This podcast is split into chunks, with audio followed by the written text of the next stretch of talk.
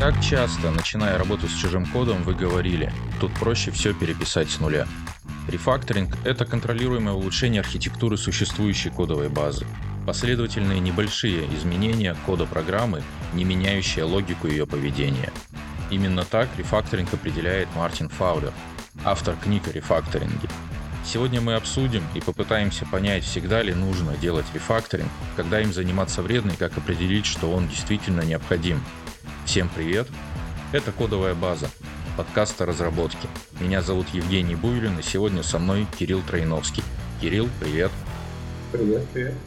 Да, давай немного расскажем о себе, кто мы, что мы. Я в программировании коммерческом с 2001 года, 22 года. 18 лет я занимался разработкой на 1С, и последние 2 года моя работа и мои все усилия посвящены разработке на Java. И, наверное, и все. Кирилл, расскажи про себя, чтобы люди узнали, кто ты. Я занимаюсь программированием с 10 лет. С 5 класса школы, скажем так, а в 1С с 2012 года занимаюсь. После окончания вуза.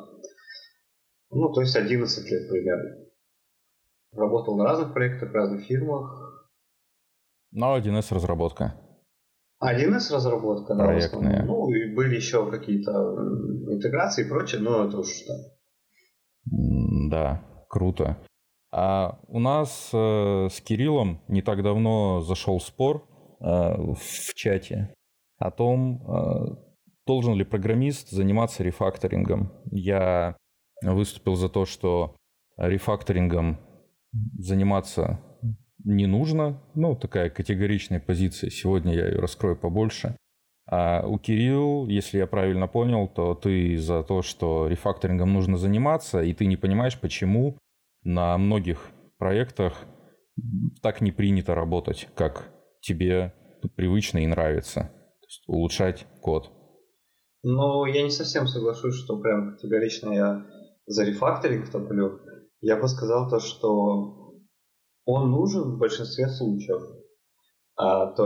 Смотри, допустим, если задача стоит такая, то что надо очень быстро что-то пофиксить и впилить косты, потому что предприятие остановилось, то, конечно, тут не до этого.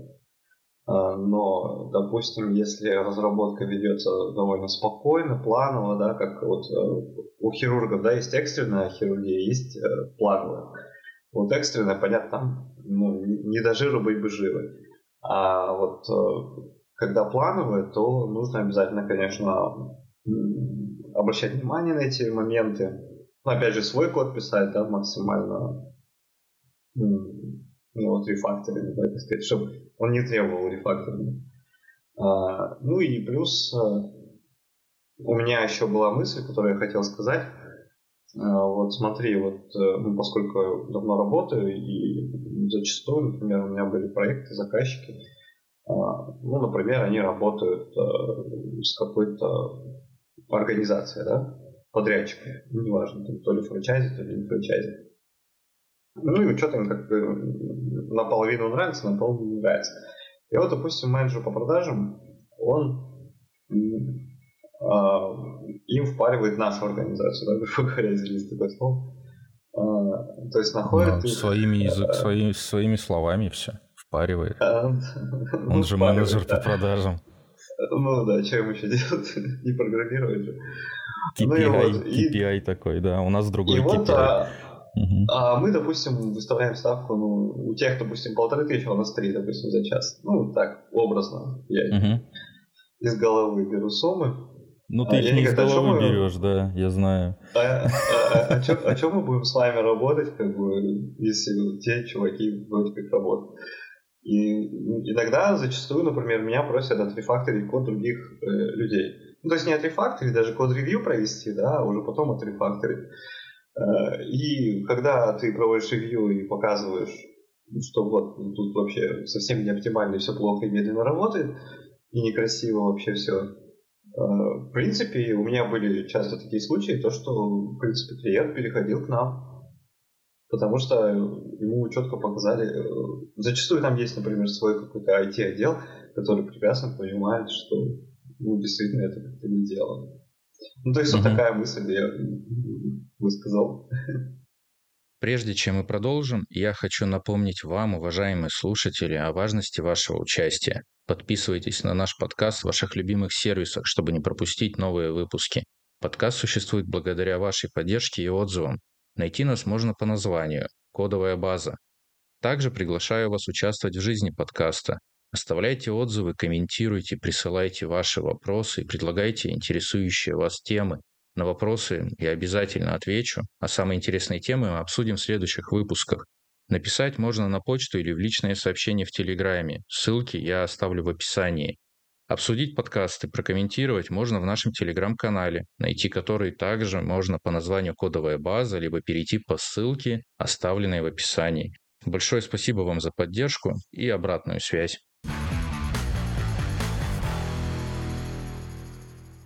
Но смотри, у нас же спор все равно на чем-то возник. Он возник на том, что ты счаешь, что было бы хорошо, если бы так было везде.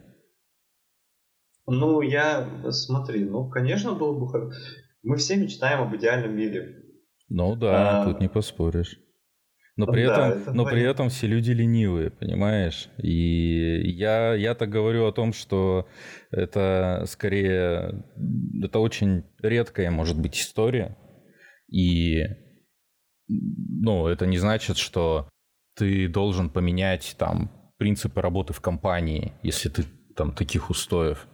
Моя-то идея такая, что и ты, будучи профессионалом, должен выполнять работу в соответствии с теми правилами, которые приняты в команде, куда ты пришел, в компании, куда ты пришел. И если у них не принято рефакторить, то ты не рефакторишь, если тебя не слышат. Если тебе не нравится работать в этой компании, то ты оттуда уходишь. Ты для себя взвешиваешь, если это действительно интересный проект, там не рефакторят, но тебе, допустим, дали там новый кусок разработать. Тогда это для тебя интересный проект, интегрируясь с чем-то.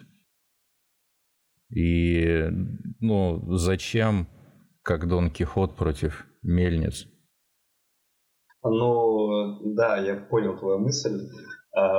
Со своим уставом в чужой монастырь идти как бы не стоит. Типа того, да. Там есть всегда архитектор или кто-то, кто выполняет его функцию. Кто-то, кто отвечает за качество разработки. Всегда эта роль есть. Эта роль всегда есть. Не может ее не быть. Даже давай вспомним, мы с тобой работали. Иногда ты ее сам выполняешь. Тогда вообще никаких вопросов нет. Если ты ее выполняешь качественно, то тогда ты принимаешь решение о том, когда надо рефакторить и сколько. Но нужно не забывать, что нам деньги платит бизнес. Бизнес решает, на что деньги есть, а на что денег нет. И ты решаешь, вписываешься ты в эти рамки или не вписываешься. Вспомни, мы работали с тобой в продуктовой компании по автоматизации аптек. Просто объективно у компании, у владельца продукта, у спонсора развития этого продукта было четкое представление о том, как он должен развиваться, и мы никак не могли с этим ничего сделать. Должны быть только новые фичи. И ты помнишь эту бороду, которая там была? Оно до нас было 5 лет вот такое. Оно и после нас такое же осталось. До сих пор там все такое же. Чуть получше все равно все-таки после нас. Да. Вот тут тоже, мы к вопросу о том, как нужно все-таки, что в процессе своей работы все-таки приходится рефакторить, как это правильно делать. Давай вот с чего начнем. Это у нас такое вступление получилось, вступление-отступление. Но главный же вопрос, нужно ли заниматься рефакторингом, который мы хотим обсудить. Тут без вопросов, тут все скажут, что нужно, да? Это же не черное и белое. А ты под рефакторингом что понимаешь? Я так понимаю, что у тебя представление о рефакторинге — это такое, то, что у тебя с опытом появилось. То есть ты что-то видишь и понимаешь, смотри, это рефакторинг, а это нет. А можно немножко перебью тебя? Да. Ты правильно сказал, без изменения логики работы, это да. То есть как работало, так должно работать. То есть оно, значит, работает правильно. Соответственно, в моем понимании рефакторинг — это, ну вот смотри, оптимизация, например, та же самая. Приведение кода в какой-то читаемый вид, да, допустим, описание, какие-то комментарии, может быть, перенос, может, ну, допустим, у тебя дублирующих куски кода, да, дублирующиеся, ты их куда-то выносишь, да, в те места, чтобы они назывались там из одного места, ну, то есть, чтобы это было более понятно и легче в сопровождении, то есть ты сокращаешь технический долг, который был до тебя создан, ну, и как-то, ну, так. Но логика, конечно, поменяться не должна, я в этом согласен. Слушай, ну я тут вот не очень точно все-таки выразился. Речь про логику, про внешнее поведение все-таки. То есть, ну, мы логику внутри меняем, если мы начинаем выделять процедуры, чтобы код не дублировался, если мы вместо кучи условий выделяем, опять же, процедуры, которые отдельно выполняются, мы меняем внутреннюю логику кода, мы можем поменять. Внешнее поведение не должно меняться, логика пользовательская. Ну, я так тебя и понял. Да, это так и есть. Ну, структура кода может поменяться, но я не согласен с тобой по поводу того, что оформление – это тоже рефакторинг и оптимизация там, в плане… Ну, оптимизация кода, что ты имеешь в виду? Производительность в том числе? Ну, допустим, да. Допустим, у тебя где-то запрос в цикле, допустим, есть, да? Ну, можно же сделать так, чтобы его не было, или закэшировать. Ну, многократное обращение к базе, когда, да, ты имеешь в виду. Но ну, это или уже куча вызовов, например. Ну да, клиент серверные вызовы. Но это опять же, внешнее поведение, оно не... Внешнее поведение не поменяется, но это не совсем рефакторинг. Но хорошо, давай твою... Рефакторинг – это изменение структуры кода. Когда ты меняешь количество вызовов клиент-серверных, либо обращений к базе, то это уже существенное изменение, которое однозначно должно потребовать там, полного тестирования программы. Ну, смотри, кстати, вот. Ну да, должно потребовать, конечно. Рефакторинг, да, он требует тестирования, но, например, почему ты говоришь про очевидные вещи, да, там запрос в цикле, многократное обращение к базам данных. Тут вопрос, почему тот, кто это писал, сразу так не написал. Это не должно требовать рефакторинга. Ну, то есть, это не преждевременная оптимизация, когда мы просто пишем правильно. Это просто, грамотно составленный код изначально. Но если мы какие-то хотим новые фишки какие-то попробовать в коде. Ну, например, сделаю-ка я здесь кэширование добавлю. Вот в этот момент, когда у тебя возникла такая идея, ты такой, мне кажется, что долго работает, добавлю-ка я здесь кэширование. В этот момент ты не можешь быть уверен, что результат твоей работы будет положительный. Тебе надо замерять, как было до и как было после. Да. Но это оптимизация, и это отдельная работа, и она, я не уверен, что она, если ты ее называешь рефакторингом, то она не входила в изначальную задачу. Ты на нее наткнулся, когда дорабатывал что-то, менял какую-то логику, и такой, здесь бы добавить кэш. Да, я тоже так делал, но, представляешь, там примерно в половине случаев по результатам замеров оказывается, что вопреки здравому смыслу, то, что было, может работать быстрее. И я наблюдал обратные ситуации. Кстати, рефакторинг. Я на проекте работал, писал систему обработки биллинга фоновую. Прям бэкэнд. И это интегрированная была штука 1С плюс джавовое приложение. И в части 1С был запрос, который собирал по факту, остатки он собирал. Он по нескольким таблицам соединял их и собирал остатки по периодам. И эта система, она в эксплуатацию должна была вводиться спустя полгода, а меня уже там не будет. Это был субподряд, я был на фрилансе. Меня наняли как раз для того, чтобы я эту систему сделал, чтобы она была производительной, чтобы им потом не переписывать. И я сидел, ее прямо проектировал с их архитектором. С моей стороны тоже была часть проектирования. И я этот запрос написал без использования вложенных запросов. И без использования временных запросов. Точнее, смотри, тут в терминологии уже маленько путаюсь. Там 1С, не 1С. Временных таблиц там не было уже. Вот как. Потому что я, когда посмотрел на регистры, я понял, что я не знаю, какой объем данных будет в таблицах. То есть сколько будет видов цен, сколько будет записей по отборам. И если я добавлю временные таблицы, то я ломаю работу оптимизатора на SQL. Я понял, что мне надо оставить просто прямые соединения для того, чтобы SQL как можно проще смог понять по статистике, по своей, как обработать эти данные. Я оставил просто как есть. Через 2 дня я залажу в этот код, там висит комментарий с кучей восклицательных знаков о том, что так делать нельзя, согласно стандарту разработки такому-то, ссылка на ИТС, что нужно обязательно использовать временные таблицы, и извините, я на это смотреть не могу. И программист, кто тоже работал на этом проекте, но на каком-то функциональном блоке, то есть уже на конкретных интеграциях, переписал этот запрос. Рефакторинг? С его точки зрения рефакторинг. Это с его точки зрения скорее не рефакторинг, а оптимизация. Оптимизация, да. В момент, когда нельзя было ничего померить, ничего протестировать. Я тоже в этих условиях находился. Протестировать ничего нельзя. Когда будут данные, тогда уже тестируй. Слава богу, что это не заняло много времени у того программиста и у меня, чтобы назад поменять.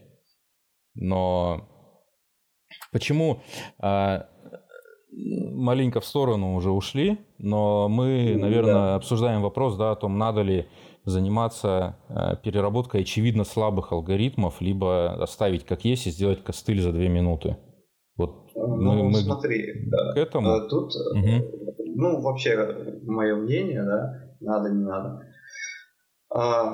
Я считаю то, что если, допустим, бизнес понимает важность вот этих вещей, рефакторинга старого кода какого-то, или написание нового кода красивого, или же быстрый костыль за 2 минуты. То есть, если бизнес готов платить за это деньги, то я считаю, что надо. То есть, если ты можешь обосновать, объяснить и показать что-то, то я считаю, надо. Если бизнес говорит, мне пофиг, у меня 1000 рублей в кармане, и быстро воткни костыль за 2 минуты, то тогда костыль за 2 минуты. У меня такое мнение. Тогда мы о чем тут собрались обсуждать? Потому что, ты прав, что, но теперь вопрос. Ты же все-таки, получается, ты когда открываешь код, и там все плохо написано. Я говорю про это всегда.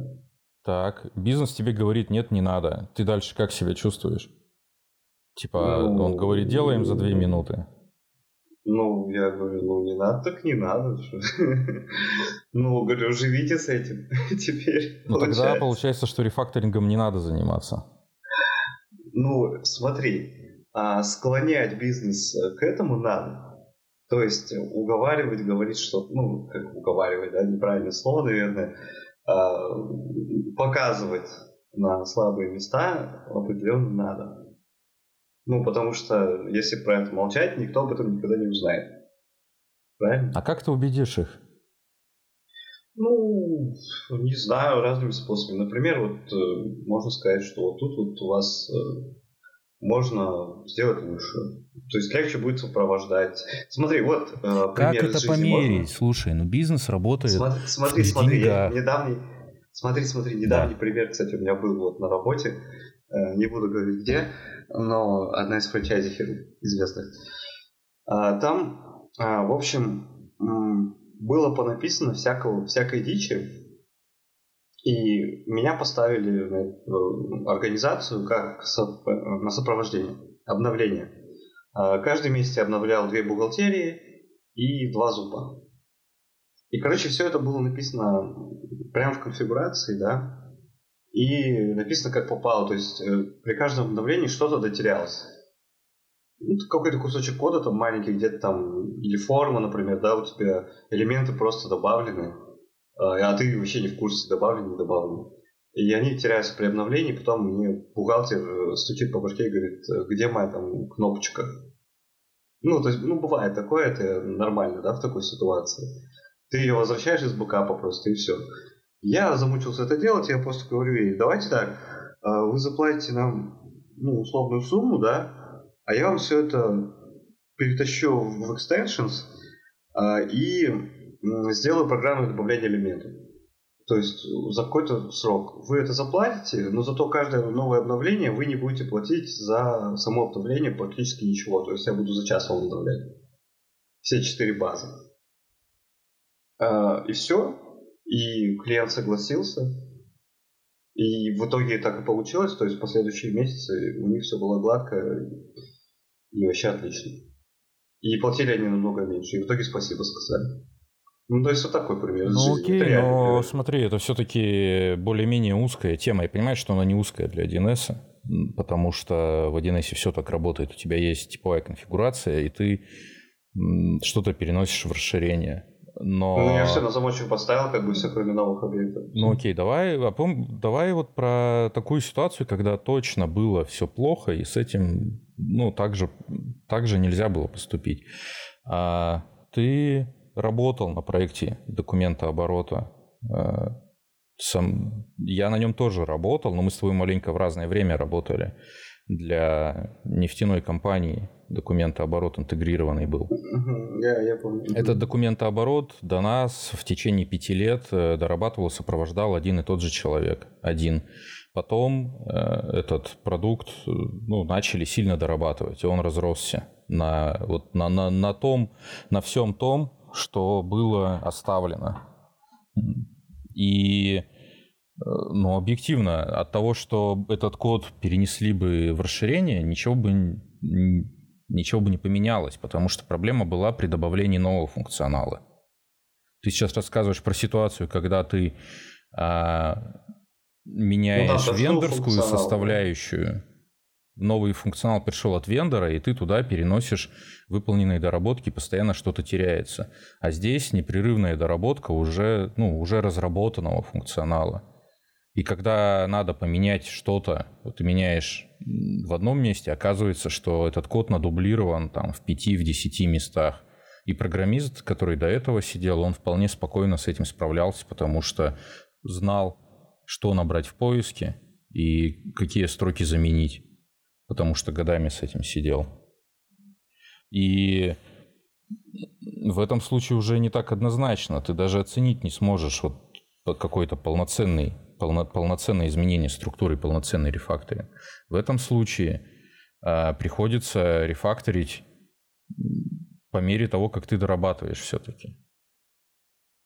Ну, да, тут я с тобой соглашусь, наверное, потому что, да, ты сталкиваешься с моментом каким-то, да, ну, допустим, каким-то кусочком функционала, да, маленьким, допустим, и видишь, ну, как бы все плохо. Понятно, что не надо рефакторить прям все, иначе ты засядешь там надолго, если тем более годами там какой-то программист это все писал, и не пойми как, да. Конечно, да, ты потихонечку рефакторишь его код. Главное, чтобы проверить его, да, тестировщик там или кто, или ты сам проверяешь, что все работает именно так, как оно и раньше работало. Ну, тут я соглашусь, ну, да, потихоньку. Хотя бы те куски, куда ты вмешиваешься, чтобы хотя бы они были отрефакторными. Да, ты потратишь больше времени, наверное. Ну, опять же, смотри, надо оценить, насколько больше.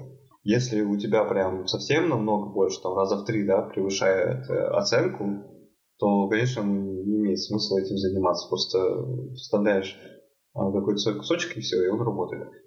Но если же это займет, там, допустим, час времени, да, или там полчаса, то почему бы и нет? Зато можно потом отчитаться заказчику, что вот я еще и код красивый сделал. Заказчику-то это зачем? Красивый код. Ему какая разница? Вот слушай, серьезно, объективно. Вот эта тема, часовая ставка должна быть выше, потому что мы пишем код чище. Нам надо больше времени на разработку, потому что мы пишем код чище. Да, зависит от того, кто заказчик, но сколько их таких? И как ты это докажешь? Это зависит от того, как с ними разговаривать, понимаешь? То есть тут soft skills тоже подключать надо. Ты ему объяснишь, что вот если мы напишем, допустим, за час, вы потом замучитесь это все сопровождать. А если мы напишем это там, да, за 2-3 часа... Ты не назовешь ему цифры. Вот серьезно, вот тут просто есть такой момент. Либо у них есть культура, либо у них нет культуры. И если у них ее нет, то вопрос в деньгах всегда. А ты не оценишь, смотри, это в деньгах. Что значит сложнее сопровождать? Вот реально. Что значит сложнее? Сколько денег это? Если ты напишешь дичи, то с тобой работать просто не будут. Вот так. Если они они посчитают, что это дичь. Но они же в код-то не полезут смотреть, понимаешь? Она работает. А как она написана, как бы их не волнует, правильно? Допустим, да. Они не смотрят, есть, и им нормально. Они не разбираются в этом. Да. То есть они получили ту функцию, которую они хотели. Все, им хорошо, им здорово. Они заплатили деньги, и все, и живут своей мирной жизнью, правильно? Но смотри, как тебе объяснить-то будет? Ты можешь им сказать, что смотрите, в будущем вы потратите еще деньги. Сколько? То есть, они спросят, сколько? 200 рублей деньги, 200 тысяч деньги, но ты не скажешь, сколько. Это все вилами. Давай не будем в рублях, а будем в соотношении. То есть, если сейчас потратить, например, на 50% больше, да, в будущем вы сэкономите те же 50%, но каждый месяц. То есть, ты предлагаешь их обучить понятию технический долг, о том, что он накапливается, и что его надо выплачивать. Будут ли они его выплачивать или нет? Слушай, по моему... это от человека зависит. Понятно, от человека. Но большинство, серьезно, ты можешь долго ходить и искать тех, кто будет. А сколько срок жизни продуктов? Вопрос. Понятно, что смотря каких, но сколько? Слушай, по моему опыту в среднем... Слушай, некоторые живут 15 лет и 20. Некоторые, да, по которым рефакторинг плачет. По ним уже все плачет. Да, там все уже. Колокол звенит. Там уже никто работать не хочет, наверное. Да, когда никто не хочет работать, надо что-то менять уже, да, в продукте. Это понятно, да, согласен. Средний срок, наверное, лет 5, я думаю. Лет 5, причем это и на больших проектах, из того, что я вижу. Конечно, там какие-то куски остаются, они продолжают работать, но лет 5. И чего, если через 5 лет просто все выбрасывается? Либо стартует проект по переносу функционала на новые версии платформы. Не везде так, да? Так не везде. Там, где не 5 лет, то у них этот процесс непрерывный идет. Вот как. И это то, что мы можем назвать. Нет, это могут быть маленькие проекты, где какие-то части обновляются. Но в итоге оно меняется за 5 лет. Вся, система, основная ее часть, она живет. Как говорится, если ваша программа не меняется, значит, она никому не нужна. Поэтому, если с системой работают, она постоянно дорабатывается. И потом либо разрабатывается новая, либо это же меняется. Но окей, а почему за рефакторинг люди должны больше платить? И почему это должно больше времени занимать? Вот это мне непонятно. Они не должны. То есть слово «должны», я считаю, неуместно. Но почему это дороже стоит? Давай я по-другому сформулирую. Допустим... Почему? Потому что это работа, это труд. Все-таки. Бесплатного ничего не бывает, правильно? Смотри, ты пойдешь в магазин за сметаной, допустим, да? Есть сметана 20%, а есть 30%. Цена разная, как бы. И все. Сметана, давай про услуги. Тот пример, который я тебе рассказывал, про сантехников. А, что там просто техника? Ну, ты, допустим, тебе нужно просто поменять кран. Просто поменять кран. Ты сходил, купил кран, позвал сантехника, оставил его. Сколько времени? Он тебе такой, полчаса поменять кран. Ты пошел чай попить, приходишь, а он у тебя уже трубы все открутил. Ты такой, ты что делаешь? А он такой, тут было неправильно сделано, перепутано. Там надо переделать. Извините, тут работа еще до вечера. Это же... Смотри, тут же так же. Ну, не совсем, смотри. Этот пример противоречит тому, что я говорил до этого. То есть, это только по согласованию с заказчиком. Если он согласен, то делаешь. Не согласен, не делаешь. То есть, сантехник должен был подойти ко мне и спросить, а вот смотрите, вот у вас тут трубы кривые, надо менять или не надо? Слушай, а заказчику скажу, это зачем? Вот серьезно? На самом деле, в итоге, этот рефакторинг, он нужен программистам.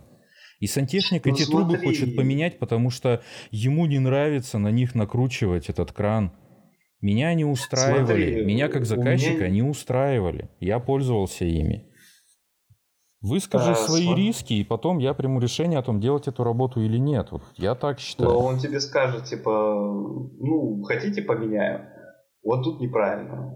Ты говоришь, да, хочу, доплачу денег. Нет, слушай, я точно скажу нет, потому что... Либо он скажет то, что, допустим, не знаю, ну, либо заказчик говорит, то, что не надо ничего менять, ну, пусть он тогда меняет кран. Так это уже обман какой-то, типа, ты такой позвал поменять кран, тебе говорят, давайте еще вам вот это, стояки поменяем, чтобы красиво было. Если он грамотно объяснит, почему это неправильно, то... Я пойму. Ну, потому что, смотри, потому что, ну, он заранее про это сказал или нет. Ну, тут такой вопрос странный, но тоже вопрос доверия. Почему я должен ему доверять, если я его вот только что сейчас позвал работать? Ну, то есть, я его позвал поменять кран, а он мне начал про унитаз рассказывать еще плюсом. Но, я его думаю, я его почему должен слушать? То есть, почему я должен доверять вот здесь и сейчас его мнению, если он там сразу про это не сказал? Мне надо выполнить конкретную задачу. Но мы маленько в сторону ушли. Так, давайте пример из жизни опять проведу. Давай. Такой. Не так давно мне нужно было дверь от балкона починить. Я сам не справился, там сложный механизм такой был. Я мастера вызвал, он пришел, дверь починил, все нормально. Он говорит, а давайте еще ручки поменяем на балконных дверях там и на окна. Я говорю, давайте. Ну, действительно, они там шатались, короче, все разболтаны были. Ну и что, прикольно же, теперь ручки клевые. Но объективно это маленько другое. Он тебе предложил, ну, это была другая функция, которая тебя тоже не устраивала. Не, так-то меня особо не парило. Но он увидел просто... Такой, ну, в разработке же тоже так можно делать. Например, тебе попросят поменять выходную форму там, ну или просто, да, этот что-нибудь в документе доработать, и ты увидишь, что там форма лажает, например, при открытии не обновляется значение. И ты такой, давайте вот здесь это поправим, вот я вижу, где это. Конечно, тебе скажут, давайте, потому что это то, чем ты будешь пользоваться. Рефакторинг – это штука внутренняя, это не то, за что ты руками трогаешь каждый день. Оно не меняет поведение системы, оно облегчает работу следующему сантехнику. Не больше, не меньше. Так и есть. Вот это и нужно объяснять заказчику, в принципе, то, что оно облегчает работу следующему сантехнику. Ну, а заказчику это зачем, да? Вопрос. Это нужно сантехнику. Ну, он будущему сантехнику меньше будет платить, потому что он сделает быстрее. Не будет он меньше платить следующему сантехнику, потому что... Ты сам знаешь, что программисты, кто работают, вот это же тоже к тому же разговору о том, надо ли рефакторить. Есть люди, которые не рефакторят и сидят годами одну систему дорабатывают, знают просто где там какие косяки, знают эту кодовую базу, и они работу выполняют там за 2 часа в день, дневную работу, потому что им не надо разбираться с этим. Ну, смотри, вот заказчик, он тоже не совсем тупой. То есть он видит, за сколько времени выполняется определенное действие. То есть определенная работа. Погоди, допустим, нет, стой, ты здесь сразу заблуждаешься, я тебя перебью. Потому что он это видит как? Вот этот программист, который его сопровождает, он тратит, он ему выставляет день. Но как ты можешь это проверить? Ты можешь позвать другого программиста на какую-нибудь отдельную работу. И он потратит 2 дня. И, конечно, лучше он будет продолжать платить день за ту же работу, чем 2 дня, 3 дня новому программисту. Это все, да, это все понятно. Но если, допустим, один программист работает, один и тот же, и вот он делал какую-то работу, например, не знаю, работу, которая повторяющаяся, да, какая-то, каждый, допустим, там, неделю. Вот, и он выполняет ее, допустим, сегодня, там, выставляет каждую неделю там, по 5 часов, грубо говоря. И все. А потом он говорит, что от рефактора ему будет там, час. Заказчик соглашается, и получается реально час. Тот же самый программист, то есть нового там никакого не берут. Интересно, конечно. Это реально. Я понимаю, что это реально, но я думаю, зачем программист сказал, что это будет занимать час. Смотри, он же мог просто отрефакторить в рамках своей задачи отрефакторить и продолжать работать с этой системой, получая уже от этого больше удовольствия, меньше тратя на это времени. Почему задачи? Ты живешь в парадигме, где за работу оплачивают по времени, а не по результату. Почему? Это взаимосвязано, то есть и время, и результат. Нет, потому что эффект от того, что ты разработал для бизнеса, нужно всегда помнить. К тому же, мы говорим, если про 1С, то это учетные системы уровня предприятия, мелкого предприятия зачастую. И это непосредственно связано с финансовой деятельностью этого предприятия. И для них эффект от твоих доработок, он несоизмерим с часами, которые ты тратишь. У тебя не было в твоем опыте разработки отчетов, которые по 300 часов занимают и которыми никто не пользуется. У меня было. Я один сделал. У меня тоже было. Представляешь, да, 300 часов. Не 300, конечно. У меня есть, я делал отчет 300 часов, второй такой же отчет передали другому программисту, он делал 500 часов, и не пользуются этим отчетом. На деньги пересчитать, это большие деньги даже для той компании. Но они пошли в стол, а по времени это много времени заняло. И также бывает наоборот, какая-то мелкая доработка приносит большой экономический эффект. Поэтому, не знаю, усилие, время, оно не всегда равно усилиям. Ты же знаешь эту фразу «почему дорого?» Потому что я 30 лет учился, чтобы этим заниматься, с программированием также. Это я понимаю. Потому что я знаю, куда стукнуть за это 100 баксов, да? Да. Почему там час работы может стоить 3000 рублей, 5000 рублей? Потому что ты там 15 лет, 20 лет учился этому. Хотите дешевле, делайте сами. Поэтому тут... Такой спорный момент по поводу все-таки рефакторинга для меня, что он должен продаваться как отдельная какая-то. Нужно по отдельности рассмотреть, что это за заказчик и что это за проект. Мы здесь в кучу сейчас сваливаем две разных парадигмы именно программных продуктов. Первое – это... Когда у тебя есть некий большой продукт, либо большой проект, и, как то же самое аптечное решение, над которым мы работали, да, либо какая-нибудь система уровня ERP переписанная, либо тот же документооборот. Это большая система. В ней технический долг так или иначе накапливается. Над ними работает команда прямо. Большое количество людей. И ты туда заходишь и делаешь какую-то конкретную задачу, новый функционал ты делаешь, новые фичи. И фича, она оценена бизнесом под ключ, как правило, там. И управление проектом, либо владелец этого продукта, они принимают решение о том, сколько времени на это можно потратить. Неважно уже, какая у тебя система оплаты, но ты делаешь именно эту фичу. Ты не будешь переписывать какие-то смежные блоки. В этом случае задача вот руководителя проекта, владельца продукта понять и увидеть, что в динамике люди вязнут, потому что разработка становится дольше. И здесь рефакторинг можно выполнять отдельными частями, отдельным проектом, что мы и видим.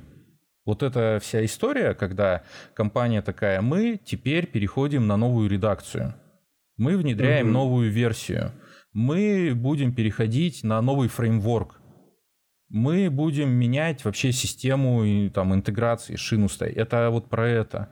Они, вот внедрение шины в ERP направлении в 1С, как по мне, выглядит так. У нас слишком много обменов, мы устали их сопровождать. Мы сейчас поставим шину, чтобы утилизировать все написанные ранее обмены. И проще было ими управлять. Понимаешь логику? Это же оно...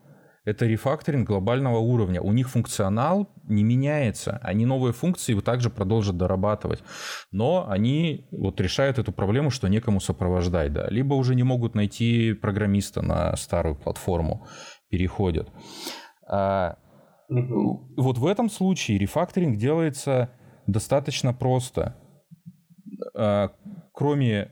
Там обычно, вот вторую сторону я расскажу чуть позже, она здесь тоже присутствует. Но здесь есть глобальная тема с избавлением от технического долга. И на проектах, на крупных, на легаси проектах, из того, что я слышал, есть такая практика.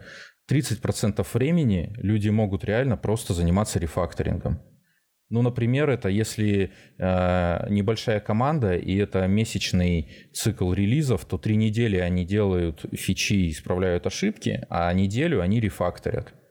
С тестированием совсем на свете. Это вписано в процесс, и это ежемесячно происходит. Либо если несколько команд, то происходит ротация, и одна команда какая-то непрерывно занимается рефакторингом, там из 3-4 команд.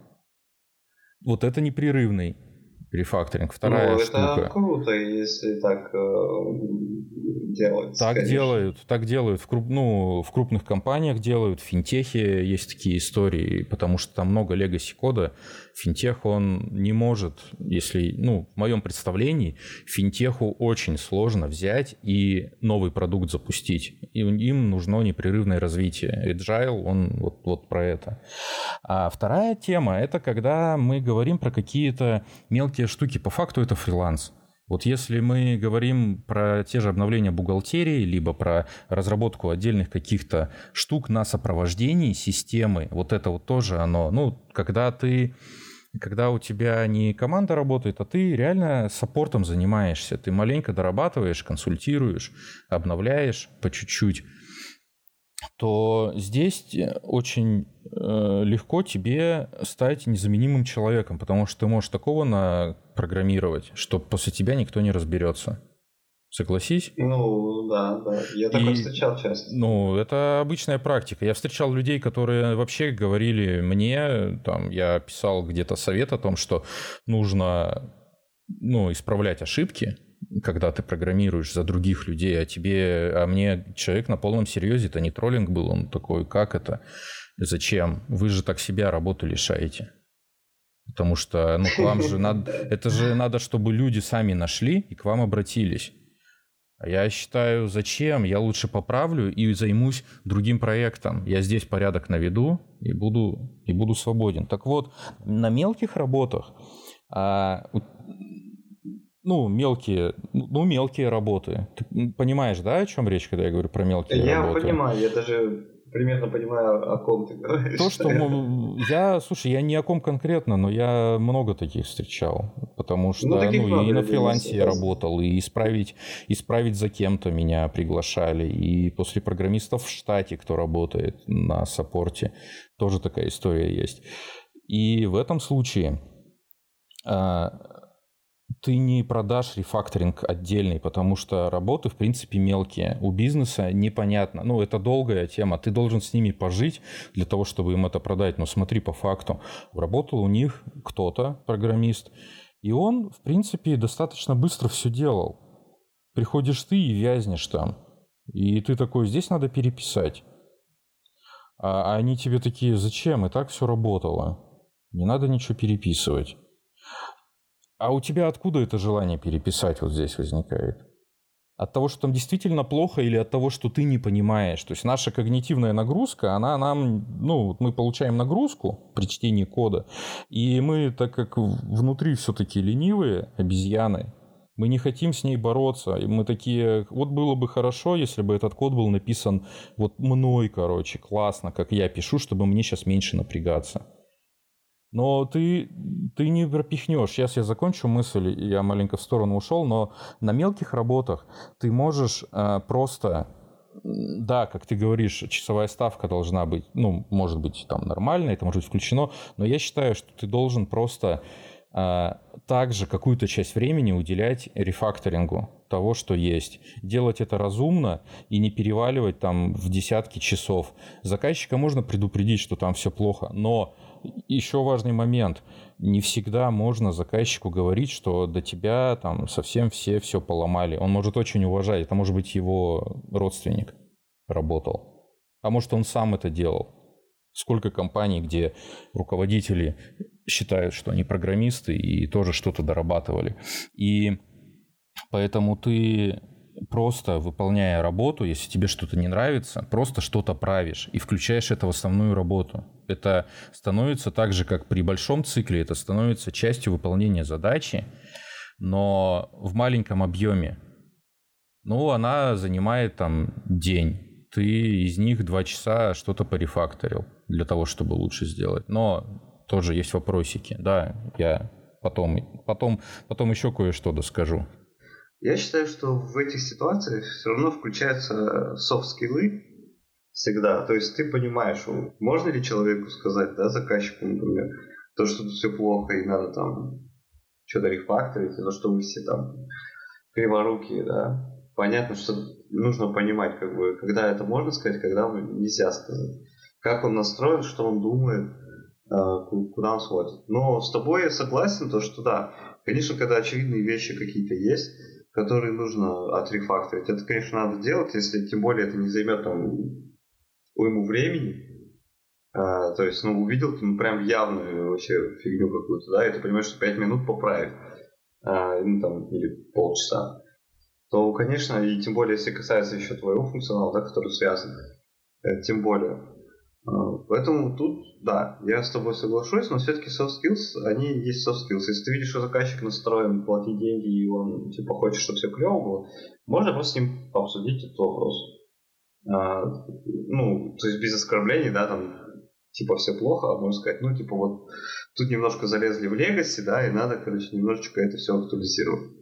Ну, как-то так сказать, может быть. Ну, это опять же зависит от ситуации. То есть заказчик большой, крупный, да, и он понимает, что это важно. Как бы, ну, опять же, да, ты прав. Можно закладывать это в работу. То есть, когда, допустим, работаешь по оценке, и ты проанализировал код и посмотрел, и видишь, что тут надо будет рефакторить, ты как бы прибавляешь к оценке какой-то кусочек, да, на это. Ну, там, 20-30%. Ну, и, в принципе, делаешь, и заказчик может такое там даже и не знать. То есть, опять же, все зависит от конкретного случая. Ну, я так считаю. Но все всегда зависит от случая. Но я не понимаю, как... Ну, смотри, ты говоришь про софт-скиллы, но почему мы должны там что-то продавать заказчику, ходить, какую-то идею? Если спросят, да, мы не должны... если спросят о том, что... ну, на мнение твое, если спросят, это одно. А если ты просто такой, там я посмотрел, и там надо еще рефакторить, с вас еще 5000. Это глупо звучит, это не профессионализм. Ну, вот просто. Смотри, я считаю, как идеальное. Вот если ты не уложился в оценку, вот ты дал оценку, и ты задачу можешь за нее выполнить, но ты такой, ой, надо рефакторить, то ты доделываешь сперва работу, а потом говоришь о том, что там надо бы отрефакторить. А не как тот сантехник, про которого я рассказывал, когда он может такой просто, я тут решил вот переделать. Так смотри, но ты же не переделываешь перед тем, до того, как тебе не дадут добро, ты ничего не делаешь. Тут другое важно, выполнил ли ты задачу, которая была поставлена. Деньги не единственный ресурс, который тратится. Тратится еще время, и получается результат. У заказчика тоже тратится время. Я говорю о том, что нужно и работу выполнить первоначально. Ну, работу-то понятно. Желательно. А потом уже обсуждать, что дальше делать. Рефакторить или не рефакторить. Конечно, ты ее выполнишь. Неважно, от рефактора или не от рефактора.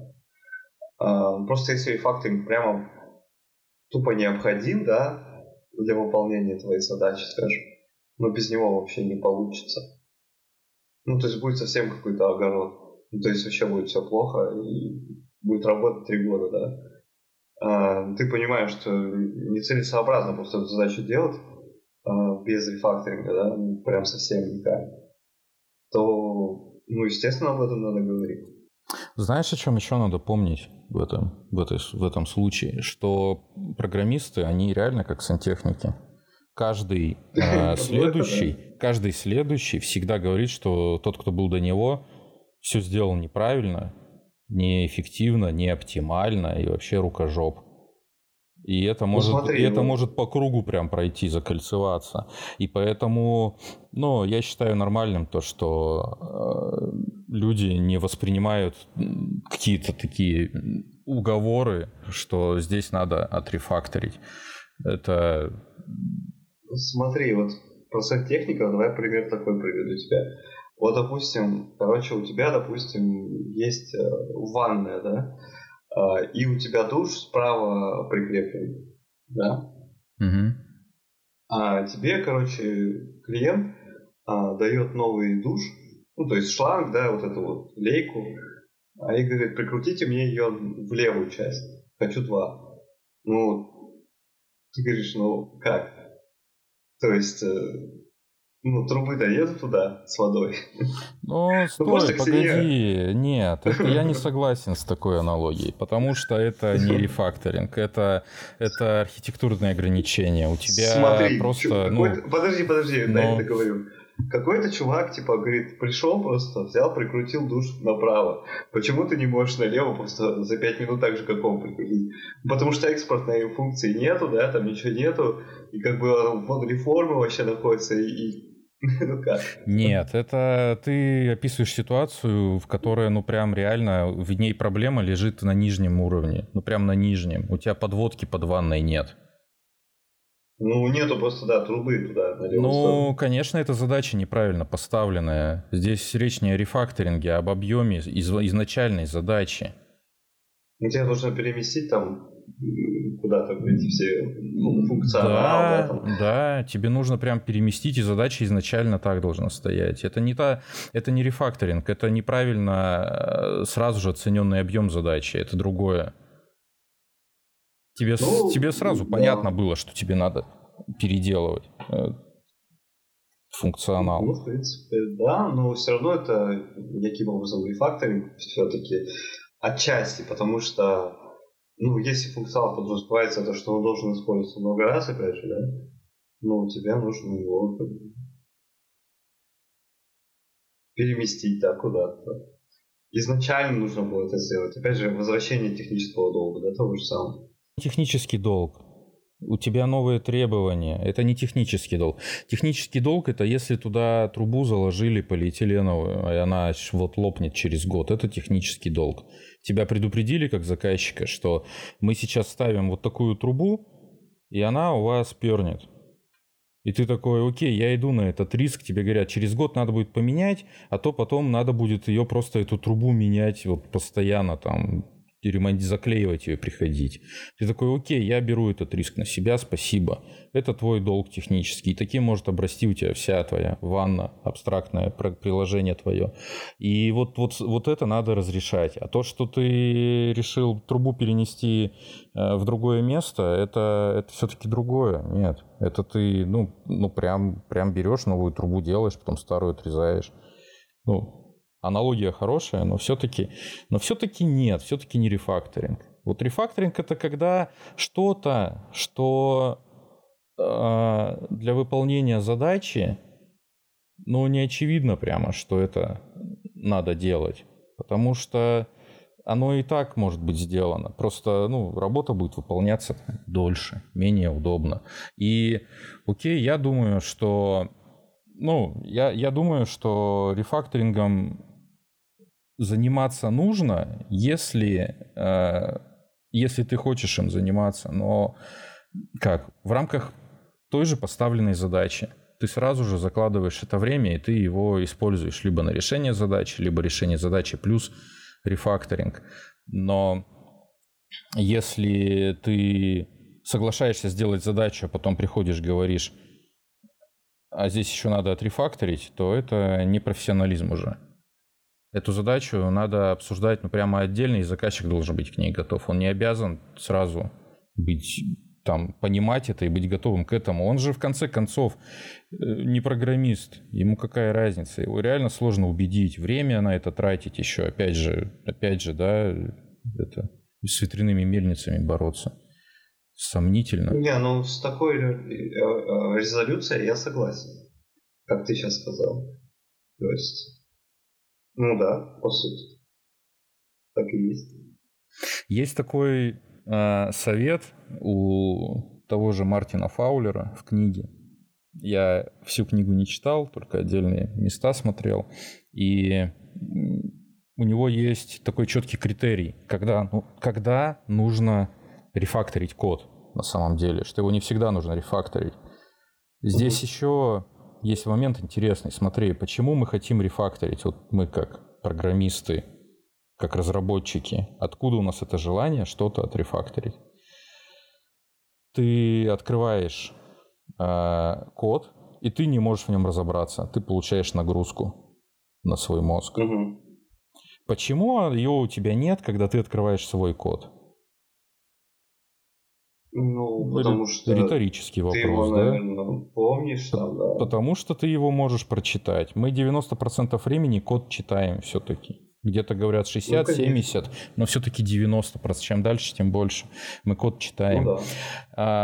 Классно, когда люди соблюдают одни и те же правила, код написан круто и так далее, но давай честно скажем, 80% как минимум, 20 на 80, людей высокой квалификации и низкой квалификации, маленько разные соотношения. Бизнес будет всегда экономить.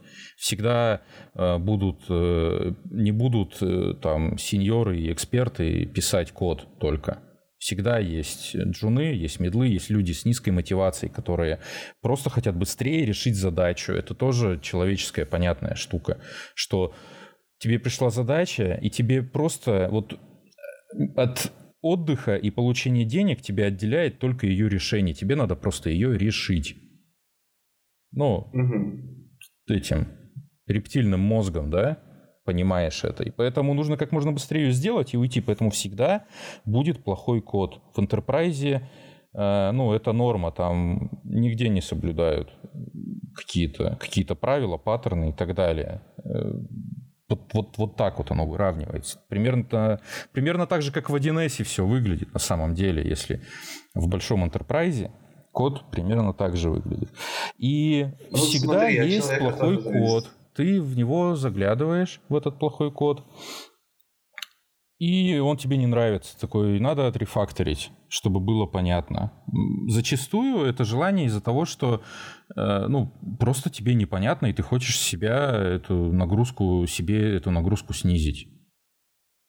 Так вот, Фаулер говорит, что если код плохо написан, это значит, что его надо рефакторить. Потому что рефакторить нужно тот код, который меняется. Если код не меняется, его рефакторить не нужно. И если даже тебя попросили что-то доработать, это не значит, что этот кусок постоянно дорабатывают. У меня вообще постоянно такое. Меня часто звали дописать что-то сложное, что-то, на чем другие прямо страдают. Я пришел, дописал, и еще этим будут пользоваться 2-3 года, понимаешь? Зачем это рефакторить? Зачем на это тратить время?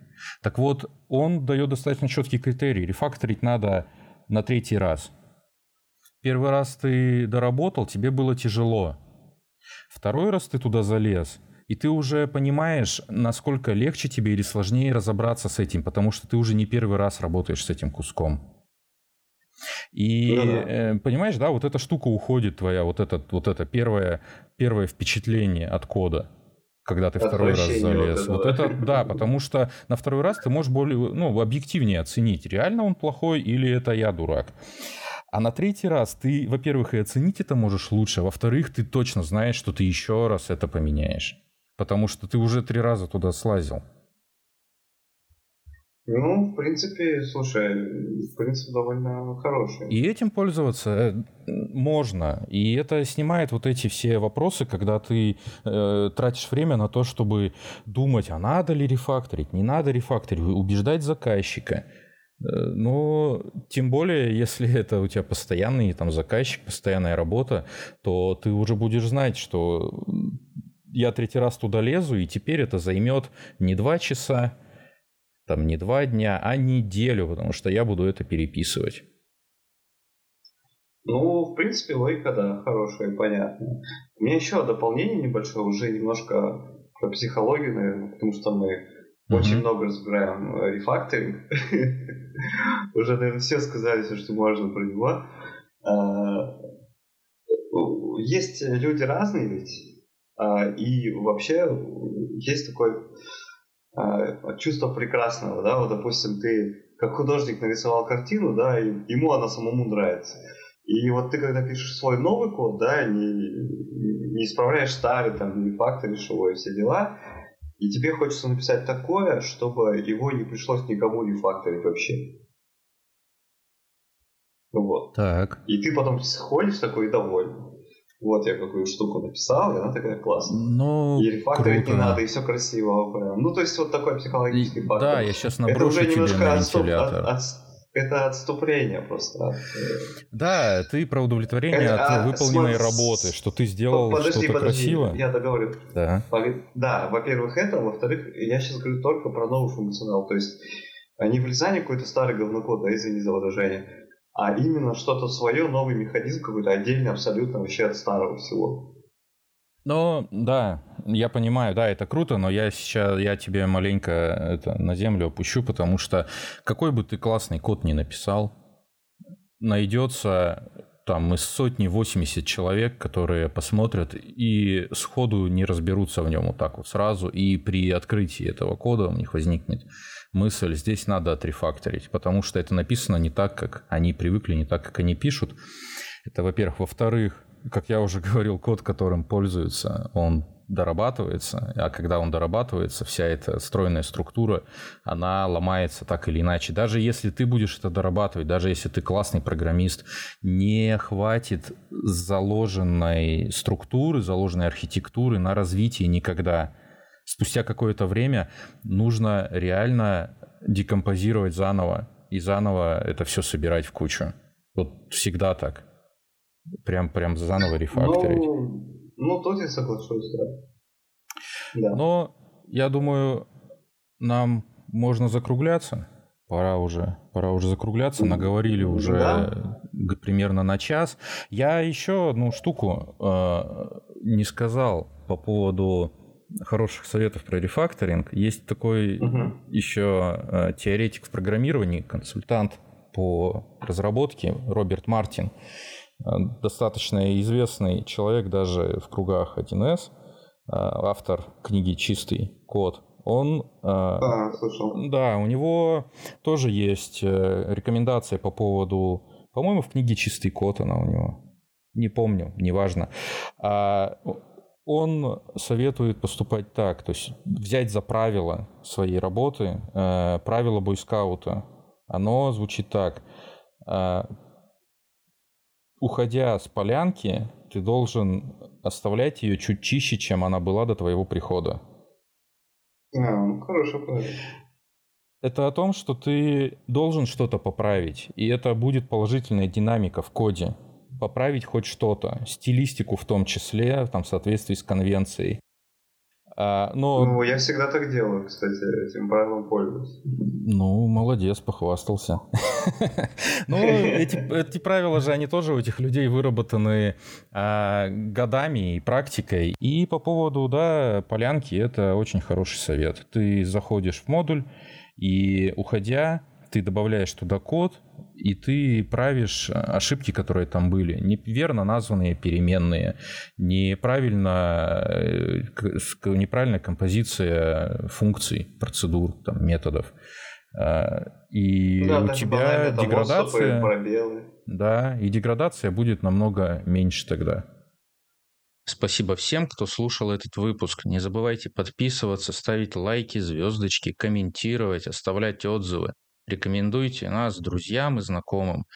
Все ссылки мы оставим в описании. Большое вам спасибо. Ну, все, давай прощаться. До новых встреч. Да, спасибо за беседу. Тебе спасибо, что пришел. Да, пока.